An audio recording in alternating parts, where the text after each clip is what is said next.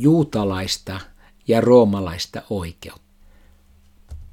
Juutalaisten suuri neuvosto tuomitsi Jeesuksen kuolemaan Jumalan pilkkaajana. Vielä yöllä viha pääsi valloilleen. Tuomittua hakattiin ja häpäistiin. Lopullisesti tuomittu hän ei vielä ollut. Kaikki ei ollut suuren neuvoston käsissä. Juutalaisilla oli laaja itsehallinto, mutta kuolemantuomion langettaminen oli roomalaisten yksinoikeus. Siksi Jeesus vietiin Juudean prefektin eteen. Itse asiassa kaikki alkoi alusta.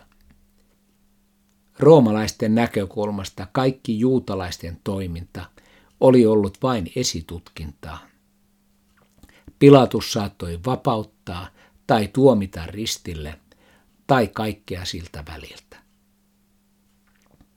Jeesuksen oikeusprosessi on kiehtonut tutkijoita aina. Tiedot roomalaisesta oikeuskäytännöstä ovat hajanaisia, eikä lähteitä ole helppo ajoittaa. Missä määrin provinssien sotilasjohtajat seurasivat kaupunkiroomalaisia tapoja pitäessään kurissa kapinallisia? Ja oliko Pilatuksen näkökulmasta ollenkaan kyse oikeudenkäynnistä, vai oliko hänen toimintansa pelkkää poliisivaltaa? Nasaretin miehen kohtelu osuu ja ei osu yksin sen kanssa, mitä muista tapauksista tiedetään. Mutta aivan liian vähän tiedetään siitä, miten roomalaiset jakoivat Palestiinassa oikeutta tai vääryyttä.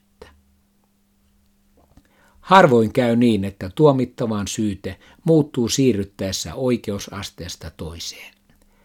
Nyt niin kävi. Juutalaiset tuomitsivat Herran Jumalan pilkkaajana, mutta luovuttivat hänet pilatukselle kapinallisena. Roomalaisia eivät kiinnostaneet sapaattirikokset, eivätkä kiistat kirjoituksista. Pilatus ei olisi ristiinnaulinut juutalaisten Jumalan pilkkaajaa. Kapinalliselle se oli käypä rangaistus. Paljon oli oikeuden palvelijoiden palvelemaansa venyteltävä. Ahdistettuna ja tuomittuna hänet otettiin pois, mutta kuka hänen polvikunnastaan sitä ajatteli, sillä hänet temmattiin pois elävien maasta minun kansani rikkomusten tähden kohtasi rangaistus häntä. Jesajan kirja, luku 53, jae 8.